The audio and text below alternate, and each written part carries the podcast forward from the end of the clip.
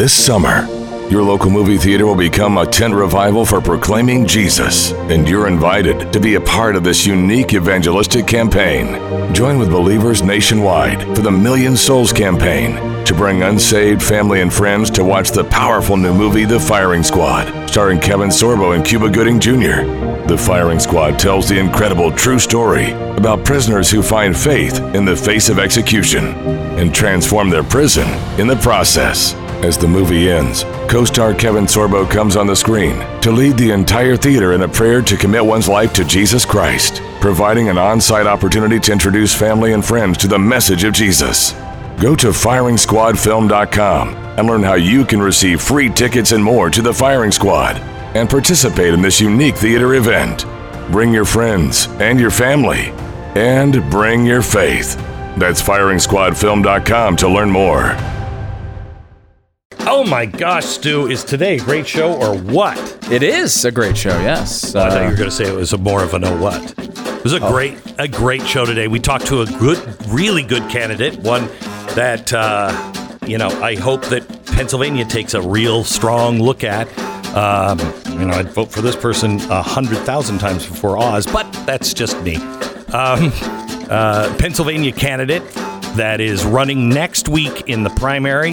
We also talked to uh, Vivek Ramashwa- uh, Ramaswamy, who is fighting ESG. He's one of my heroes. I mean, what he's doing is as brave as Elon Musk with Twitter. And uh, it could change the dynamics. It already has with BlackRock. And then finally, we go through the border, and it's worse than you think. It's weapons of mass destruction that we verifiably know are now across our border. Don't miss it. And before we start, if you're one of the millions of Americans who suffer every day from pain, listen up. There is hope, and it comes in the form of Relief Factor. I see testimonials from people every single day that have tried Relief Factor, didn't expect it to work, and they have found the relief from their pain in varying degrees. Uh, some of them, no pain whatsoever. People like me that have very little pain from time to time, where I had it constantly all the time. I, I I mean I was losing everything I loved about my life. I couldn't do it anymore. Relief Factor changed that for me and I got my life back. Please try it. If you want a drug-free and natural way to get your life back, go to relieffactor.com. That's relieffactor.com.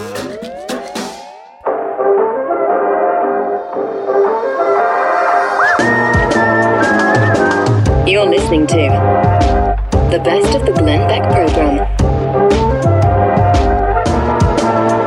Okay, so do we need to go on the abortion bill yesterday? It failed because of Manchin, Um, and of course, Biden came out and said, These Republicans, these Republicans, they're standing in the way of progress. Uh, We can't do this because uh, 49 people say no. What? So we're going to do it because 50 say yes? 51 say yes? I mean, it there is no bipartisan on anything anymore. Thank God for Joe Manchin, and I can't believe I'm saying that, but thank God for him and the fact that he came out and said this is not this is not this isn't uh, Roe versus Wade codification. That's not what this is. This is abortion on demand all the way to the time of birth. Now, the other thing that is coming up now, I am so sick and tired, so sick and tired of people not going to jail. You know, we have hearings, sure, and then they lie to you. And then what happens? Nothing. Nothing. You know, I grew up, you didn't lie under oath, ever. Didn't matter what the definition of is is. You didn't lie under oath or you go to jail. Well, that changed in the 90s. And now you can lie to Congress. The other thing that I always heard is oh, it's even worse with Congress because they set the rules. If they decide you're lying, they can say, jail for you. Wait, what? When is anyone going to go to jail for lying? Listen to this one. The National Institute of Health, the acting director, confirmed to lawmakers uh, yesterday that U.S. health officials concealed early uh, genomic sequences of COVID 19 at the request of Chinese scientists. Now, do you remember? Do you remember when um, there was uh, a a reporter that said, "Wait a minute, wait a minute, wait a minute." Um, they they're hiding information. There's a there's a sequence that has been removed. Do you remember this? There's a sequence that's been removed. Where is that sequence? And everybody testified that is just that's conspiracy theory. That is absolutely conspiracy. It was in Vanity Fair, an article March 31st reported that evolutionary biologist Jesse Bloom discovered last year that early COVID 19 sequences had disappeared from a federally run data repository. When Bloom raised the issue, he was reportedly ganged up on by a group of researchers assembled by the then NIH director Francis Collins and Infectious Disease Institute head Dr. Anthony Fauci. They destroyed him for it. They said that it was a conspiracy theory and everything else. Well, it comes out yesterday in testimony that, uh, yeah, we deleted the sequence. We deleted it because the Chinese scientist asked us to. And then they got into this argument of, well, it's not really deleted. I mean, it was deleted from, you know, everything except, and I have to give you this, uh, but, uh, uh, the, what it was kept on, the uh, sequence read archive, uh, oh, here it is, a tape drive. It's kept on a tape drive. Now, I don't know if you're old enough to remember the old computers that they would have in big computer banks back in like the 60s with those like reel to reel tapes going back. That's what he's talking about. It's on a tape drive. That's like saying, yeah, uh, I got the whole Bible. It's on uh, stone tablets. Well, uh, what? Why is it on a tape drive? Why did you store it there? The reason why is because you can't really get to the tape drive. No, it's it's available. Really? How do you access that tape drive? Oh, I just take out my tape drive reading machine. Okay, all right. So, is anyone going to go to jail? Is anyone going to go to jail? The answer probably is no. Will we have hearings? Oh, sure. How about this one? Jim Jordan and Mike Johnson said they have evidence now that the FBI targeted parents who protested schools' COVID policies despite assurances from Merrick Garland that it never happened. In a letter addressed to the Justice Department, Jordan and Johnson said they have evidence now. The FBI labeled dozens of investigations into parents with a threat tag created by the Bureau's counter- counterterrorism division to assess and track investigations related to school boards. The evidence is coming from brave whistleblowers within the Department of Justice. Thank God. Thank God. I have been waiting for some. Is there anybody in the Department of Justice that isn't completely corrupt? The National School Board Association, you remember, sent the letter to the Biden administration at the Biden administration's uh, request, comparing parents who protested schools' COVID policies to domestic terrorists. Five days later, the FBI issued the memo saying that they wanted to investigate the threats to school boards as domestic terror.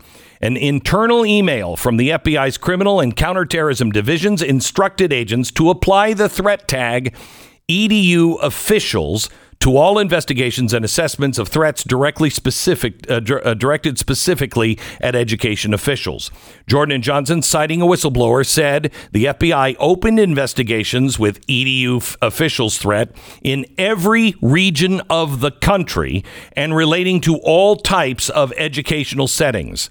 The lawmaker cited several examples where someone reported a parent or state elected officials using the FBI's National Threat Operations Center. In one e- investigation, FBI officials interviewed a mom for allegedly telling a school board member, We're coming for you. The person reported the mom because she belonged to a right wing moms group. Let me just say that again with a straight face a right wing moms group. Oh, man. Tons of bake sales going on in that thing, man. When Deadly they- bake sales. It's what they do with the brownie money. Yeah. You know what I mean? Mm-hmm. They've got, they come out, they sell you brownies, and then they just pile in the cash. Direct to international terrorism. So this right-wing moms group called Moms for Liberty, she's also a gun owner. FBI officials took the threat seriously, interviewed her, and then said, now she's not a threat. She's a mom. In another investigation, FBI officials interviewed a dad opposed to masks. According to Jordan and Johnson, the person who reported the dad did so because he supposedly fit the bill of an insurrectionist and rails against the government and has a lot of guns and threatens to use them. Claims which the person later admitted they had no information or observation of any of that. The Republican officials in an undisclosed uh, state were also reported by state Democratic Party official who said Republicans were inciting violence by expressing displeasure with the vaccine mandates. Jordan and Johnson said these investigations were a direct result of Garland's October 4th directive to the FBI. They noted the FBI agents ultimately determined that these cases did not amount to terrorist threats, but they lamented the waste of valuable law enforcement time and resources that could have been expended on real and pressing threats. The whistleblower information raises a few concerns. Why? Because that means Merrick Garland lied to Congress under oath over and over and over again. Do you remember what he said? Quote, I can't imagine any circumstance in which the Patriot Act would be used in the circumstances of parents complaining about their children, nor can I imagine a circumstance where we would label uh, parents as domestic terrorists. Well, you just did. Is anyone ever going to jail? More news on the FBI. Congress has decided they're not going to look into the FBI's infringement of the free press. So the House Freedom Caucus, by the way, support the Freedom Caucus. And if you have people in the state that you think should be in a Freedom Caucus, start a Freedom Caucus in your state. You can go, what was the web address? Was it statefreedomcaucus.org or something? We, we just had the guy who was running it on the other day. Uh, and the, we, we need Freedom Caucuses all over the country. You somehow actually remembered that website Did I really? which never happens. You have it right Yeah. in front of you and you misread it every interview. But yes, statefreedomcaucus.org. Okay. Congratulations. Uh, the the uh, witnesses uh, were Sharyl Attkisson and James O'Keefe. Sharyl, we know what happened with Sharyl with the FBI, or we thought we did. She said yesterday under oath uh, that um, uh, she said the Obama era gun walking scandal, the Bureau of Alcohol, Tobacco, Firearms, Explosives shared her experience of the U.S. government breaching her electronic devices. Remember that? The government infected her computers with spyware in an attempt to identify her sources. Her story is well documented uh, in media reports and her litigation against the government, which is still ongoing. But she surprised committee members when she told them that the FBI threatened to plant child pornography on her husband's laptop. Quote, one of the federal agents involved in one of the operations against me said they intended to plant child pornography on my husband's computer. This was the FBI. It had not accomplished in my um, it was not accomplished in my case. I can guess the curtain was drawn on that facet of the operation before they could do it. But imagine how you'd ever get out of that. They knew we had a young daughter at home. Can you imagine? This is the kind of stuff that used we used to think could never happen here. Now I don't know. Now I would say probably. And if it's not, it probably will, unless people go to jail. Now, how is that going to happen? Well, we don't get mealy mouthed worms like uh, Turtlehead Mitch McConnell, who said two days ago, Uh, I, I think we all agree here uh, that the biggest threat to the world is the Ukrainian uh, Russian conflict. No, it's not. No, it's not. The biggest threat to world security is the collapse of the United States of America. Period. And there's multiple ways we could collapse. And we have people in our own government actively working towards that collapse. And if you are a candidate and you don't get that, you should not you should not be sworn into office. I'm going to introduce you in a minute here to a candidate. Um, I want to get to know her because I really want to like her. I think I do, but uh, you know, she's coming under attack like nobody's business. I want to give her a chance to explain and introduce yourself herself to you. She's running for Senate uh, in uh, in Pennsylvania. We talked to her in just a few minutes. This is the best of the Glenn Beck program. In what strikes me as a desperation Hail Mary, we're at the, you know, we're at the very end. Quick, do something. Um, Dr. Oz uh, or someone has released a smear uh, campaign against Kathy Barnette. She's running for Senate in the primary uh, in Pennsylvania. She seems really strong. She has just taken off. Uh, and uh, I wanted to get her on to, you know, answer some of the things that Dr. Oz or someone who has four followers on Facebook, and this is the only video they've ever released. Gee, I wonder who that is. Um, I wanted to see what she thought about this and have her be able to answer some of the questions that have been asked. Here's the campaign ad. privilege and classism in America today. The reason for so much unrest in the black community is because of white racism. Black Americans feel disenfranchised. Systemic racism, specifically among police officers. I recognize that there are inequalities still throughout our country. Um, I have the blood of slaves coursing through my veins. White racism, white racism. Blessings. Okay. Kathy, wow, what a hatchet job that is. Uh, you have, you're, I think you're very clear. You've authored the, the book, Nothing to Lose, Everything to Gain Being Black and Conservative in America. Kathy, welcome. Oh, thank you so much for having me on. I uh, truly appreciate it.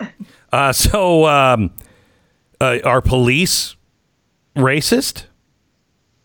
I mean, you have racism exists. We all know that. I don't think anyone would say racism does not exist. Right. And there are bad apples in every area, right? I worked in the financial industry. I know there's some bad apples there in Wall Street. There's some bad apples in university. There's some bad apples everywhere. Yeah. But I have never said that our police officers as a whole are racist. I have never decried victimhood. I have never said our nation is systemically racist. I have always, from the very inception of Black Lives Matter, been one of their most ardent critics. I remember um, under Obama, uh, they Black Lives Matter started coming up. And I remember looking at my black husband saying to him at that moment, the only thing Black Lives Matter is going to do is get my black husband and my black son shot. And that's exactly what they have done all throughout. Black Lives Matter Incorporated has never been about black people. I've been extremely clear. There's hundreds of videos of me on Fox News, Fox and Friends, decrying um, Black Lives Matter on Facebook, all over the place. And yet you see, you know, you know, the reality is the swamp is not just comprised of Democrats. There's Republicans too. You're seeing a lot of them, but I'm so excited because we are clearly winning. And I'm so excited for the people of Pennsylvania. They're actually going to have a seat at the table, and I'm so excited about that. So you did work in the financial uh, district. I want to talk to you a little bit about inflation and what's going on. Where did you Where did you work? What did you do? And where did you work? I love it. And I love the fact that you're about to ask me a real question. Yeah. uh, I worked at A.G. Edwards and Sons right out of college, and I worked with Bank of America Capital Asset Management and Glenn. Although I am popping up on some people's radar yesterday, as of yesterday, Yeah. I've been running now for 13 months. I've been I've been on Sean Hannity's show seven times between his radio show and the television. Never asked me any of these questions. In fact, he was raving about me. He loved me until Right. Oz came to the picture.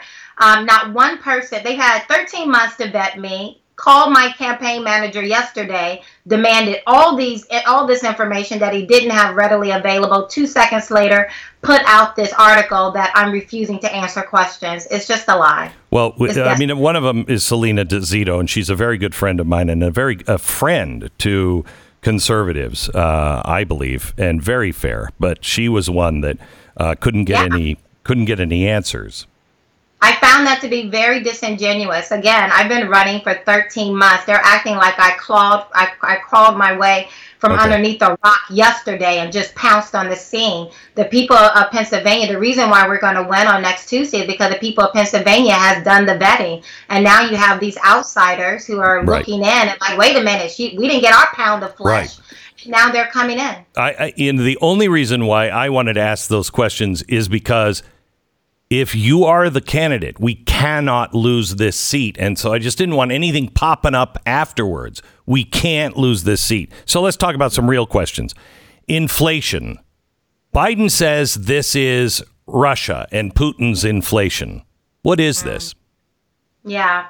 You know, Milton Friedman, uh, Nobel Prize winning economist, said uh, inflation is always and everywhere a monetary phenomenon, meaning it's the Federal Reserve, right? And now we as a nation are looking at the Federal Reserve to fix what the Federal Reserve broke. But in addition to the Federal Reserve breaking it with the quantitative easing and um, and calling it uh, uh, buying up all of the bonds from Yeah. the uh, Treasury, calling it tra- transitory inflation when they should have been putting a, a break on it. In addition to that, we have the the Biden administration and the failed policies of the Democrat Party with re, you know uh, not allow not making sure that goods that were on containers were off those containers, but were in the stores on the shelves. Now we have a milk shortage. Now today I wake up to a news article. Biden is closing down more energy um, plants and, Right. and pipelines and facilities. So all of those things is the reason why we're here. And just to give you an example of that, agriculture, the number one industry here in Pennsylvania.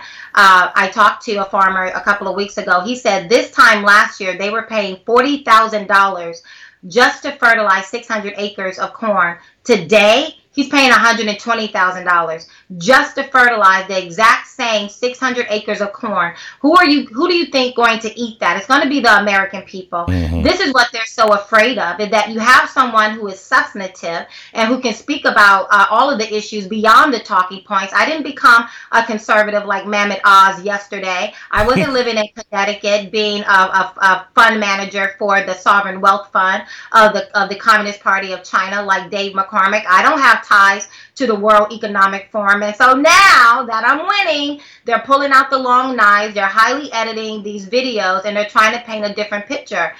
Pennsylvanians, keep your head on a swivel. Don't let them take away your one and only chance. Um, let me ask you how you mentioned World Economic Forum. How aware are you of ESG?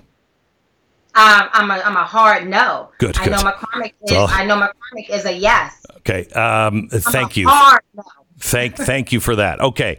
Um, the uh, the war in Ukraine. If you were in the Senate today, we have. If this bill passes, we will have sent fifty-eight billion dollars uh, to Ukraine. So people know their total yearly budget for their military is six billion, and the total yearly budget for uh, Russia is sixty-five billion. So we are almost sending the entire Russian military budget of a year over to Ukraine. Would you be voting for it or not? We're dealing with no. We're dealing with inflation. We're dealing with mothers can't find. I mean, I was literally on the phone with someone who was driving hours just because she heard there was baby formula at a particular store. We have some very real problems here in America. And my heart goes out to the people in Ukraine. My heart goes out to the citizens of Russia who have no control over a regime that has gone rogue. But Putin was a pariah uh, under the Trump administration. And we didn't see this uh, terror and horror that he's inflicting upon the people. I believe in order to make Ukraine strong, in order to make the world safe again, we got to start with making America safe again. America is not in a sustainable situation. If we are fighting a war in, for Ukraine on their continent, and then I do believe China is going to do a Hong Kong on Taiwan, yeah. that is going to be very real. Can you imagine? We're losing allies left and right. Look at Bangladesh and India. They are pivoting away and they're cozying up to to uh, to our enemies. Um, but imagine us being on two different continents, fighting two different wars, um, and where did that put us as Amer- as Americans? Right. We need to look at how do we make ourselves strong, and that begins with just so you know, as a senator, I would want to create a foreign affairs plan that doesn't look like a crazy game of whack a mole. Whatever pops up, that's what we attack, but instead create a foreign affairs plan that extend beyond the life of just one administration. That's the purpose of the Senate: is to be deliberate, to be sober, to be thoughtful and not just pounce on whatever pops his head up. Kathy, you would be walking into a hornet's nest. I mean, I, I talk to people all the time who are who are very well aware of evil and what's happening.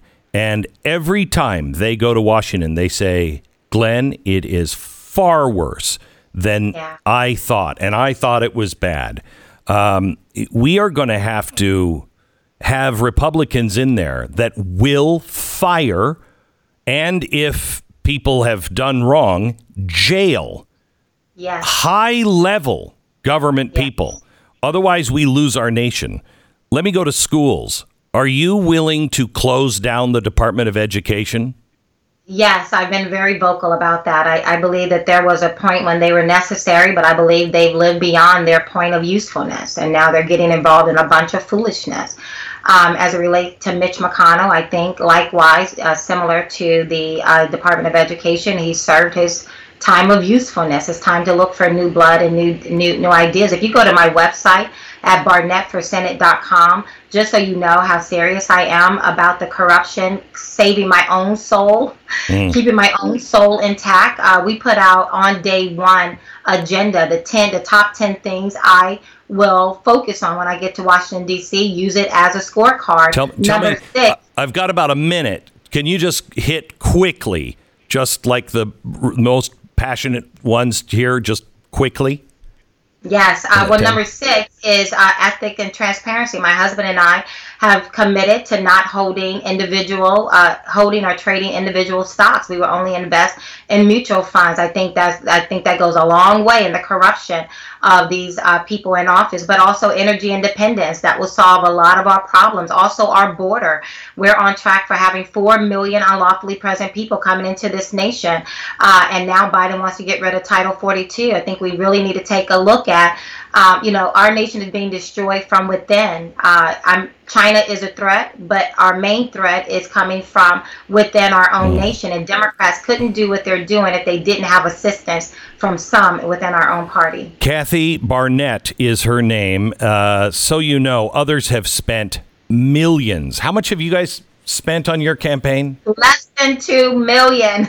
yeah, and uh, they're in three figures in the in the millions. You know, eight figures nine yeah eight figures or nine figures in the millions. Over 60 million dollars just th- just in the first five months alone. Amazing. I spent less than 2 million over 12 months. And there but i we've been doing 1500 miles a week. We've had seven debates Mehmet Oz and Dave McCormick only showed up to two of them. Mm. We've had several forums. They wouldn't go, I think maybe two are the only ones they went to. They don't want to be in front of the people, but they promise to serve the people. I'm not buying it.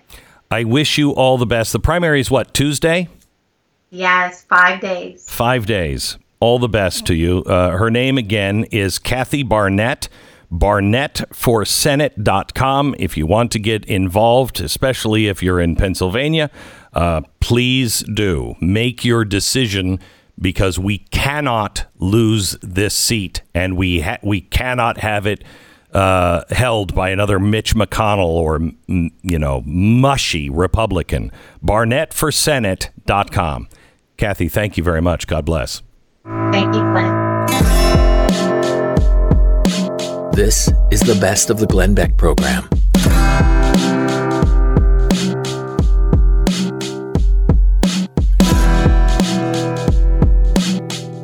Guy I have to tell you is one of my favorite. I could, if I could made a list of, you know, the five, the five people I'm watching that can really change the world. Elon Musk is probably number number one. Number two is probably Vivek Ramaswamy, uh, Ramaswamy uh, Swamy, who is with us now, if I can get his name right. He's the author of Woke Inc., but he just did something that Vivek, thank you. You are you are uh, in the position to do something. You're in the position where you don't have to do something, and you are taking on BlackRock the right way. Can you explain what you're doing? Yeah, so we're taking on the three largest asset managers in the world.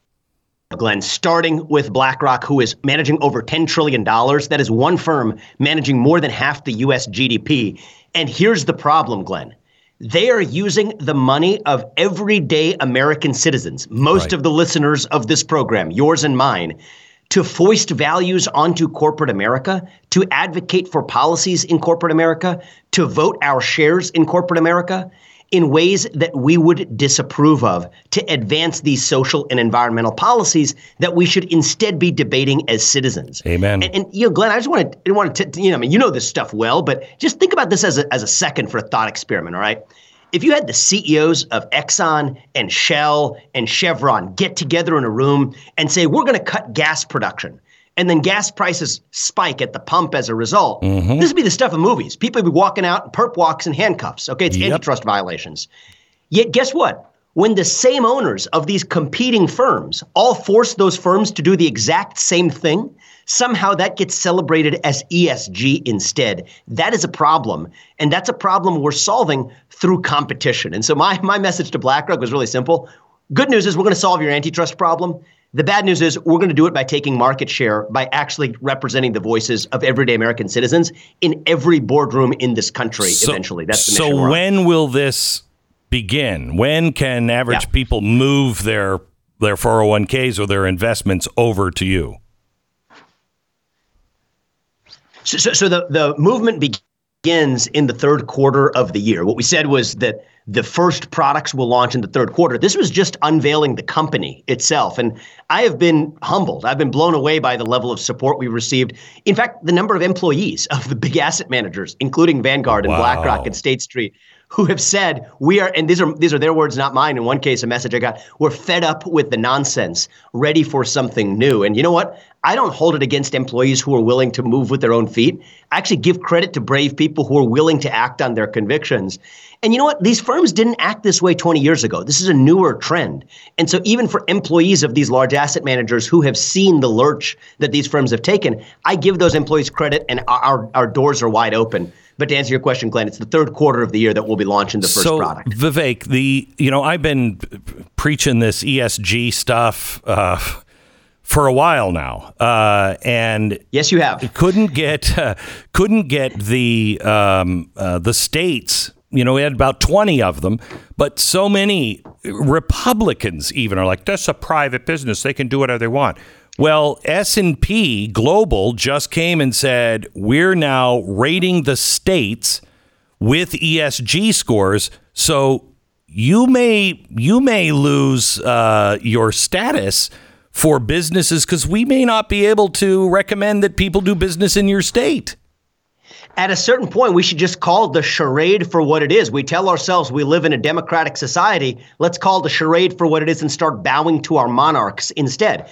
This isn't even a battle between left and right, Glenn. This is a battle between living in a democratic republic and living in a monarchy where a certain group of corporatocrats, people who run a corporatocracy, a monarchy, decide what the right answer is to these moral questions for everybody else. Now, I don't think that public policymakers are up to the task. I think you agree with me on that. I also think that a lot of public policies can have unintended consequences. That's a different game. That's not the game I'm playing at the end of the day, I think that the market here, the actual market, the true free market, not the one that's guided by the invisible hand of government, but the one that's actually guided by the demands of everyday citizens, that's the system that I think could deliver the cleanest solution if brave enough people are step enough are, are, are actually brave enough to step into that void. I think there's a great economic opportunity. I also think there's a great Huge. opportunity to change our culture. So that's the path I'm taking. That doesn't mean that policymakers can't act. It's just that I'm focused more on the market track. You know, it's amazing to me. I see these companies, these media media companies that sell for, you know, a billion dollars and they got nothing. We're the largest streaming network for right of center in the world. It's like worth ten dollars. It's like you know you're never going to be able to sell that. You're like the, the the market doesn't understand, and they refuse to understand that I don't know half the country doesn't agree with them and still and wants go- products. And Glenn, it's it's let me let me just give you one shade further, building on what you said. I agree with everything you said, but further, the 100 plus million people, the 150 plus million people you're talking about, when you adjust for spending power, when you adjust for investment power, when you adjust for being good credit risks, good good insurance risks, people who don't lie on their credit card applications, people who have actual savings to put into investment funds, people who are hard workers, people who are sticky customers, that actually becomes one of the largest economies in the world. Right. Now, that being said, I wanted to share with you my perspective here. I don't want to see a red economy and a blue economy in the long I run. I don't either. This is beyond this is beyond Democratic and Republican partisan politics. I actually want to get politics out of the private sector. Yes. But we're not starting from neutral territory. And so I think using market competition and competitive force to bring that true diversity to the marketplace of ideas, when right now, especially in capital markets, Glenn, we have one view. It is the ESG centric view. And ESG is whatever BlackRock decides it means on a given day. What we really need is just true competition and true diversity. If we get there, I'm happy. And I don't want partisanized economies left at the end of it. I actually think that they can the economy can bring us together. The private sector, if it's depoliticized, can bring us together. We're just taking the steps to get there. Well, I mean, if we have to have a parallel economy, but then we have to have it. But a parallel economy will take money from the other side and they'll either get competitive or they'll be destroyed. That's exactly right. Now, I predict the way this plays out isn't that we have two permanent parallel economies, but companies like Airbnb and BlackRock and Disney, and for that matter, you know, every other company in corporate America is going to wake up and say five years from now, our approach to diversity and inclusion probably wasn't as diverse and inclusive as we thought. Right. They swing the pendulum back. That's how we get our culture. Did back. you see that BlackRock what they announced today? I think it's of because of you. Of course. I think I mean I think it is I don't mean to falsely pat myself on no. the back or anything for credit. It's not about me. It's about them trying to put the toothpaste back in the tube, right? So now what what are we going to see from BlackRock? Mark my words. They're going to say, "Well, those proposals we put up a couple of years ago, we want to roll those back a little bit." You know what I would say is that that is the example of a of an institution that operates without a soul. I would rather have somebody who has a different view, who we could engage in healthy yep. debate in the open, rather than to debate with somebody who wants to look like a flag but waves in whatever direction they think the wind is blowing. Now they're trying to put the toothpaste back in the tube. I'm, I think going to have a very difficult time doing that, but I think it's revealing even how they sense the tides are changing. We're going to lead that new tide, hopefully, to a more positive. So place. I only have about three, four minutes left, and I want to ask you two questions, um, and they're they're uh, they're just ethical questions that I don't know how to solve, both in the news today. Goldman Sachs back firm buys Florida community of single family homes for $45 million. BlackRock is doing this too. They're coming in, they're paying overpriced, they're buying whole neighborhoods. I don't want to tell companies that they can't do that. I wouldn't be opposed to that if it wasn't for ESG and the Great Reset, which says you're not going to own anything by 2030, um, and everybody will be renters. So, what do we? What do you think of this, and how do we deal with this? It's a great question, Glenn. I like the intellectual honesty with which you're approaching this too. This traces back to a deeper problem of the government effectively having a private sector suckling at its teat over the last two years, but in return for the trade of making sure that those private actors implement government policies through the back door that government couldn't pass through the front door. So institutions like BlackRock are effectively benefiting from a decades long policy of not only easy money from the Fed, but also Treasury spending. That, of course, if you look at who administered the COVID 19 stimulus packages, guess what? It was none other than BlackRock taking their rake at every step as well. So this is crony capitalism. So if it's a, if it's a truly free market and private institutions are deciding deciding to invest in real estate, you're right. I don't think that that's something that we should worry about as policymakers or, or policymakers should worry about in saying that that's something that they shouldn't be allowed to do. But we don't live in that free market. Right now, it's the invisible hand, really the invisible fist of government that's engaged in a mutual back scratching exercise with firms like Goldman Sachs. That's been happening since 2008, but also with firms like BlackRock in more recent years that make this the illusion of the free market, but they're using the slogans of free marketism as a as a slogan to defang the conservative opposition that you would otherwise feel in the intuitions. But conservative dogma says that we shouldn't interfere with the free market. Right. I think that's correct, so long as we restore the actual free market. So Um, that's a complicated issue. Yeah, no, I, I appreciate your answer. Um, we're talking to Vivek Ramaswamy. Um, I, I, two, two kind of in the same uh, question. There's a story from CNN today. Tesla's stock slide raises doubts about Elon Musk's Twitter purchase. I think they're sliding just like everybody else, myself. And the other, the other thing that I really would like your view on. Uh, there's a story in Fortune today. Coinbase admits users may lose crypto if exchange goes bankrupt. Now, when I read the headline, my first thought was, good Lord, are they going bankrupt? This is the federal government requiring them to uh, disclose what would happen in worst case scenario. And now it's being reported on. Uh, and the average person will look at this and go, oh, there's trouble at Coinbase. Is this just another game that CNN is playing with Tesla and the United States government is playing against cryptocurrency? So you understand this really well, Glenn. Your intuitions are in the right place, and they're doing this all over the place. You're seeing it in the green revolution too, where they use the veneer of disclosure. Oh, we're not, we, we the regulators aren't really forcing companies to pass a particular agenda. Of course, we would never do that. We're just picking certain areas where they have to over disclose their risks, such as climate risks. And you could see the war on crypto has a very similar feel Yeah. to it too. It rhymes with it in the same way. Well, guess what? The disclosure regime is really just a vehicle for packing in, for smuggling in a viewpoint based agenda that forces companies to either bend the knee in a certain direction or not. And when you combine that with the forces of the media, which has really just become a fourth branch of government in many senses, that's how you use this soft power. It's not hard legislative power, though that may be coming soon too, but it's this soft power of using the combination of a disclosure regime with regulatory pressure from the back door, with regulatory favors given to large existing incumbents that then create the conditions for nothing but the right answer, which is the ESG centric answer, to have been the product of what they will say is the free market. Of course, it's really just the invisible fist of government and the more totalitarian, and I don't use that word lightly, but the more totalitarian forces behind it conspiring to get to that same outcome. So, so I appreciate your insight in helping people see through what otherwise seems like a much more ordinary, less nefarious affair. I mean, I tell you, you you say authoritarian. Um, the the title of my book is "The Great Reset: uh, 21st Century Fascism," uh, and it's uh, people were like, "That's you can't say fascism." That, but that's what it is. It is that. The classical definition of fascism is Yes. the merger of corporate power and state power. And I think we are seeing the beginning of the rise of that on modern American soil.